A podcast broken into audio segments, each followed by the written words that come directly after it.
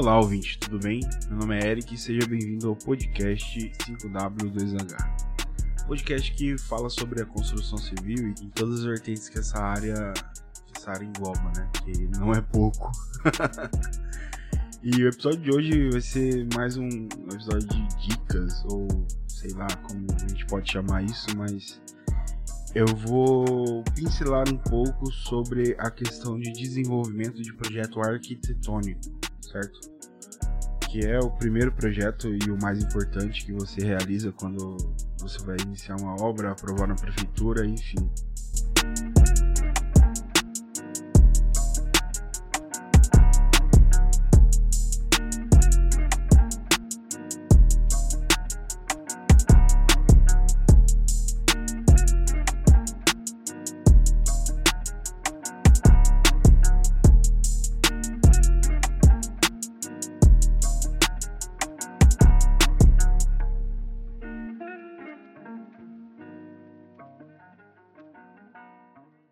Leitura do Código de Obras do município.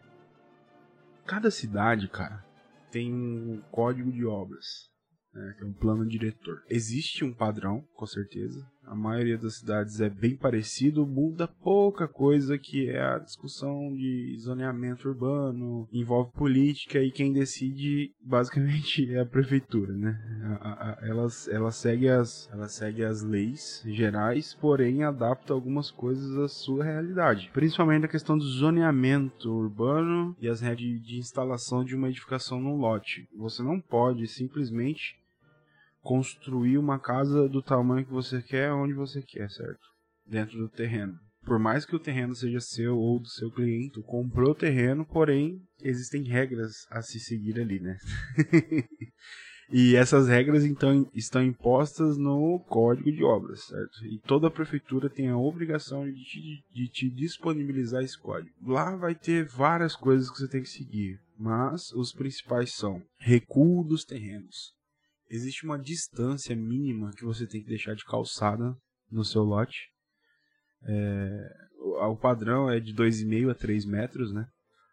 E aí você constrói o muro do muro até o início da sua casa existe um recuo que também é padrão, mas ele, às vezes ele muda, né? Dependendo do, do, setor onde você se encontra. Para obras residenciais em bairros residenciais é 4 metros de recuo. Uma coisa que eles levam muito em conta também é a instalação da fossa séptica e sumidouro ela tem que estar a um metro e meio, no mínimo um metro e meio de divisas. Por quê? Porque você vai cavar um buraco e você vai colocar efluente dentro desse buraco. Se você fizer ele muito perto da, da divisa do seu lote, pode ocorrer alguma erosão e aí seu muro vai cair e aí você vai incomodar o seu vizinho. Então, essa regra já é imposta para todos os projetos arquitetônicos de implantação de edificação em lotes, certo? E também, e também tem a questão do zoneamento. Existem, dentro de uma cidade, existe o perímetro, é, zoneamento rural, zoneamento residencial, zoneamento comercial. São esses que eu lembro de cabeça. Esse podcast que não tem muito. Não é 100% não, viu? é o que me vem na minha cabeça eu vou falando, tá? Então tem zona rural, zona é, residencial, zona comercial. Existem regras que não permitem que você construa um comércio onde existem residências. Por quê? Quando você cria uma lei e classifica como comércio, ela vai de desde uma pequena fábrica até um salão de festas, um, um bar, uma pizzaria, uma hamburgueria, é, uma loja de materiais de construção, uma serralheria, uma loja de som automotivo, oficina de carro, etc. Então, ninguém quer ter um, um comércio que faça barulho perto da sua casa, é uma coisa desconfortável. Então, por isso que essas regras existem. Quando o seu cliente chegar querendo construir uma casa ou um comércio, é muito importante que você se atente à localização do terreno do seu cliente. Ele tem que saber onde ele está construindo, entendeu? Então, assim, é, a primeira coisa é você olhar né? Ah, beleza, olhei o código de obras, olhei a questão dos recursos, etc. Meu cliente ia fazer uma casa. Vamos pegar um estudo de caso aqui, uma edificação. Você viu que o terreno do seu cliente está em, é, em zona residencial, ok. Você viu que o, o terreno do seu cliente, dá para aplicar todos os, os pré-requisitos do código de obras, ok. E tem uma coisa, cara, que por experiência própria é a coisa que mais dá dor de cabeça pra gente. É uma porcentagem, se chama taxa de permeabilidade, certo? Se você simplesmente concretar todos os lotes de um, de um bairro, por exemplo, tu vai ter um problema sério de escoamento de água. Então, a prefeitura, pensando nisso, ela exige de nós, né, profissionais, que seja ocupado apenas uma certa porcentagem do seu lote com área impermeável. E aí você tem que deixar uma, a taxa de permeabilidade que eles exigem. O padrão dos municípios é de 25 a 30%. Então, se o seu terreno tem 100 metros quadrados, você só pode construir 70 metros, quadra metros quadrados nele. O resto você tem que deixar terra ou grama. E aí entram os casos específicos, que são os pisos semi-permeáveis, que eles têm um que é o piso paver. Vamos generalizar aqui, né? O piso paver, ele é de concreto, porém ele tem umas aberturas que permitem que a água percole por ali, entendeu? Então, o piso paver em específico ele tem uma permeabilidade de 25%. Então, você faz uma, um cálculo lá e se a quantidade de piso paver que tu colocar no seu lote alcançar 30% da taxa de permeabilidade do lote, tá tudo certo, beleza? Então, é uma alternativa. Se seu cliente precisa construir uma garagem e ele já usou uma grande quantidade da, da, taxa, de, da taxa impermeável do lote, utilize peso paver que você vai ter é, embasamento, certo? E aí seu projeto será aprovado. Beleza, cara. Então, sabendo todas essas informações, e você vai para o início, né? Vamos construir. Primeiro passo, cara, que eu te aconselho a fazer é fazer o levantamento da documentação do lote e do cliente, certo? Por quê? Às vezes o seu cliente compra um lote, o lote não estará no nome do seu cliente. Se o seu cliente se chama Roberto, aí ele vai te dar o, o contrato de a escritura do lote tá no nome de Josefina. Você não pode aprovar um projeto na prefeitura colocando a edificação no nome de uma pessoa e o lote no nome de outra, certo? Então, as alternativas são solicitar um contrato de compra e venda da Josefina para o Roberto, certo? Sendo que seja registrado em cartório, daquela toda forma legal que a, a questão de lotes é, solicita, né? Então, você pode solicitar um, um contrato de compra e venda provando que a Josefina vendeu para o Roberto ou você pode construir a casa no nome da Josefina, né? que vai dar certo também. Porém, a casa vai ser da Josefina, então isso não é interessante para o seu cliente, né? Às vezes, por conta de emergência, já, já aconteceu comigo. Eu já tive que executar um, um, um projeto no nome de outra pessoa, que não era o nome do meu cliente, pelo, pela questão do lote estar no nome de outra pessoa. Aí depois, eles fizeram a escritura, contrato de compra e venda, blá blá blá. Fazer essa, esse levantamento inicial é essencial. Por quê? Porque aí você vai saber certinho que você não está perdendo tempo, porque você pode, se você simplesmente sair fazendo projeto, termina o projeto e deixa para o final o levantamento da documentação, você vai ver que não tá no nome sei do que, a pessoa tá brigada com quem ela comprou o lote, ou a pessoa dona do lote não mora na cidade, não tem nem contato mais com a pessoa, então aí tu perdeu. tu perdeu um tempo fazendo um projeto e aí na hora de fazer, ganhar o faz-me rir, você vai perder, entendeu? Você não vai ter como receber um projeto que você não, não concluiu, certo? Então, documentação, mano, do cliente, do lote e as suas, certo? Faça esse levantamento, tudo digital se possível, né? Porque é importante manter tudo salvo digitalmente, né? E aí você vai iniciar o seu projeto arquitetônico. Projeto arquitetônico. Primeira coisa. Planta de localização. A não, é, você precisa de uma planta que indique para o avaliador onde exatamente está locado o lote do seu cliente, certo? Então isso você contesta através da planta de localização. Nessa planta, você vai precisar achurar o número do lote e aí vai ter a quadra inteira do do loteamento. Dentro dessa quadra tem o lote do seu cliente. Você tem que indicar a quadra, o número do lote e cotar, certo? Cotar é passar as medidinhas, botar quantos por quantos? Ah, 12 por 25, 18 por 20, tanto faz. Feito isso, cara, você parte para planta baixa. Planta baixa é o mais padrão, todo mundo conhece. Você vai lá, faz o levantamento junto com o seu cliente, pergunta para ele o que, que ele quer colocar na casa, se ele quer um quarto, dois quartos, três quartos, duzentos quartos, quanto que ele quiser colocar, você coloca, quanto mais melhor, certo? E aí você, determinando primeiro essa planta baixa, eu aconselho, se você usar AutoCAD, faça só a planta baixa humanizada. Humanizada não, layout, né? Bota uns bloquinhos de geladeira, bota uns bloquinhos de cama, guarda-roupas, cara. Pra quê? Porque se você fizer o projeto inteiro, chegar no seu cliente e falar não gostei, você vai ter que refazer tudo de novo, certo? Então eu aconselho a tu a tu se ligar nisso, né? Faz ponta baixa com layout. Se tu tá fazendo no Revit, tenta fazer de uma forma mais ágil, tá ligado?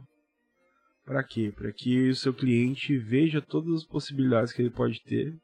Eu aconselho tu fazer até três, até três alterações sem cobrar, certo? Que é uma sacanagem também cobrar alteração de cliente toda vez que ele precisar arrumar alguma coisa, certo? Então eu coloco ali um limitezinho de três alterações, que ele sabe que se ele ficar mudando muito, ele vai ter que pagar. Então ele vai prestar mais atenção. A questão dessa, desse, dessa cobrança não é nem para você ganhar mais dinheiro, e sim para o cliente prestar atenção no que ele está vendo. Entendeu? Se ele simplesmente pode fazer a quantidade de alterações que ele quiser, ele vai lá vai fazer 50 revisões tu vai se lascar, ficar seis meses fazendo um projeto do cara para ganhar um valor relativamente baixo, entendeu? Então, para evitar fadiga, cobre, certo? Que daí ele presta mais atenção e não fica não fica mudando coisinhas pequenas, e sim ele engloba um valor geral e vê tudo que ele precisa adequar e ele adequa. Ele vai prestar mais atenção para que não doa no bolso. Feito isso, cara, você vai fazer os cortes. Geralmente a, a prefeitura exige dois cortes: um longitudinal, que é a sua casa no sentido mais comprido, né? E o corte transversal, que é o corte que atravessa a sua casa no, no sentido mais curto ali, né? Nesse corte, cara, você tem que colocar indicação de todos os ambientes, você tem que colocar tipo de revestimento na parede, você tem que cotar o pé direito, você tem que colocar as esquadrias, detalhar muito bem a cobertura, cara, porque isso aí dá uma dor de cabeça que você não faz ideia. E depois disso. Ah tá, perdão, eu esqueci que depois da planta baixa você tem que fazer a planta de cobertura, certo?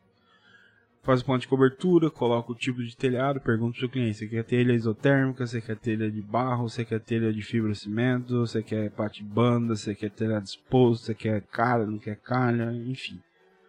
Tudo que ele necessitar, certo? Feito isso, você vai para a planta de implantação. Para que serve essa planta? Ela serve para você conseguir se localizar no lote, certo? Você vendo a planta no projeto é bacana. O, o problema é quando você vai para a obra, parceiro. Chega lá, você não sabe onde que a obra começa. Então a planta de implantação serve justamente para isso para você conseguir locar a edificação no lote, certo? Então é uma planta bem importante, cara. É bem importante você prestar atenção nas medidas. Se possível, vai no lote, mede o lote certinho, vê como é que tá as dimensões lá, não sei o que, confusão, e depois você vai e faz a planta de plantação.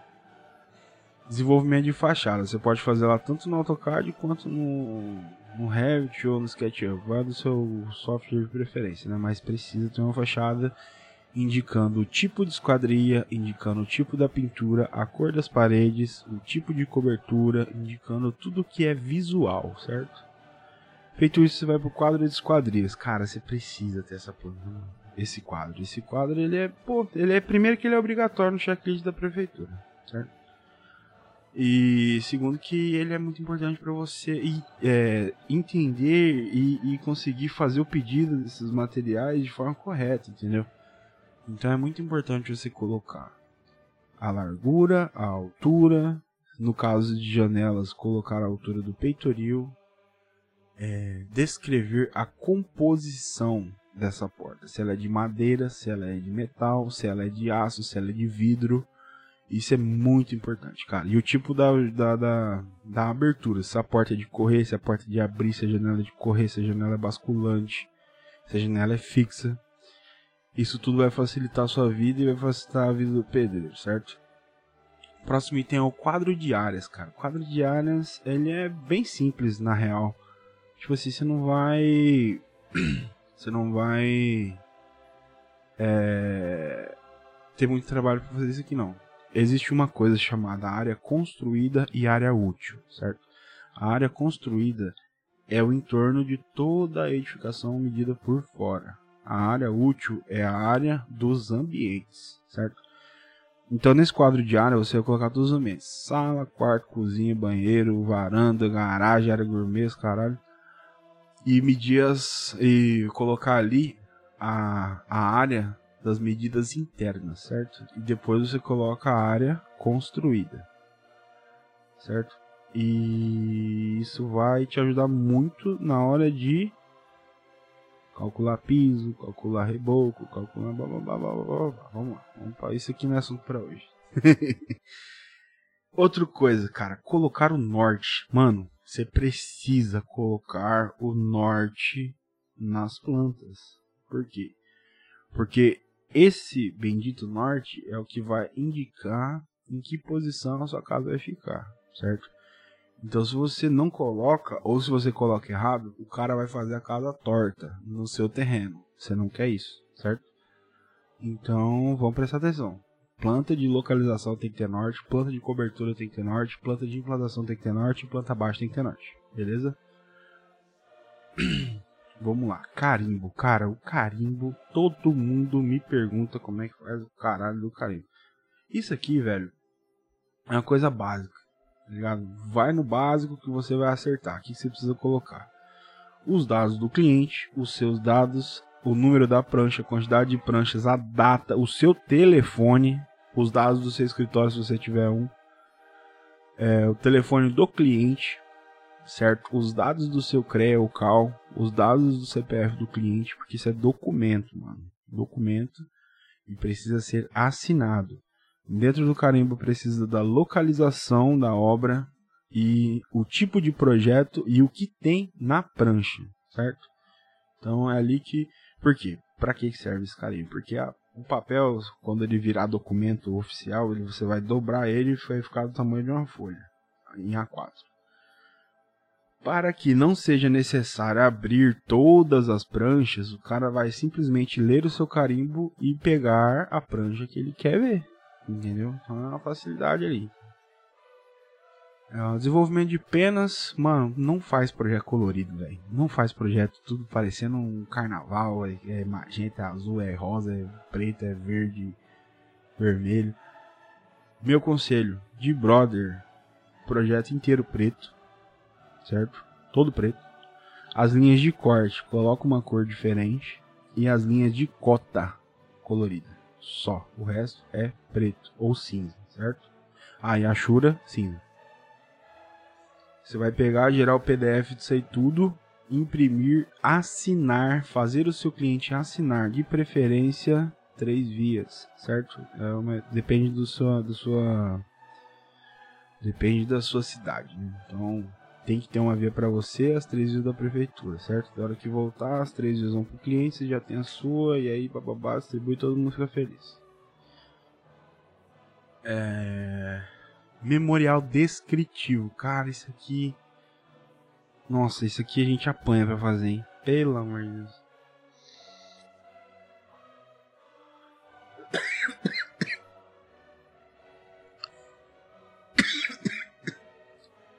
Memorial descritivo é um documento tão importante quanto o projeto, certo?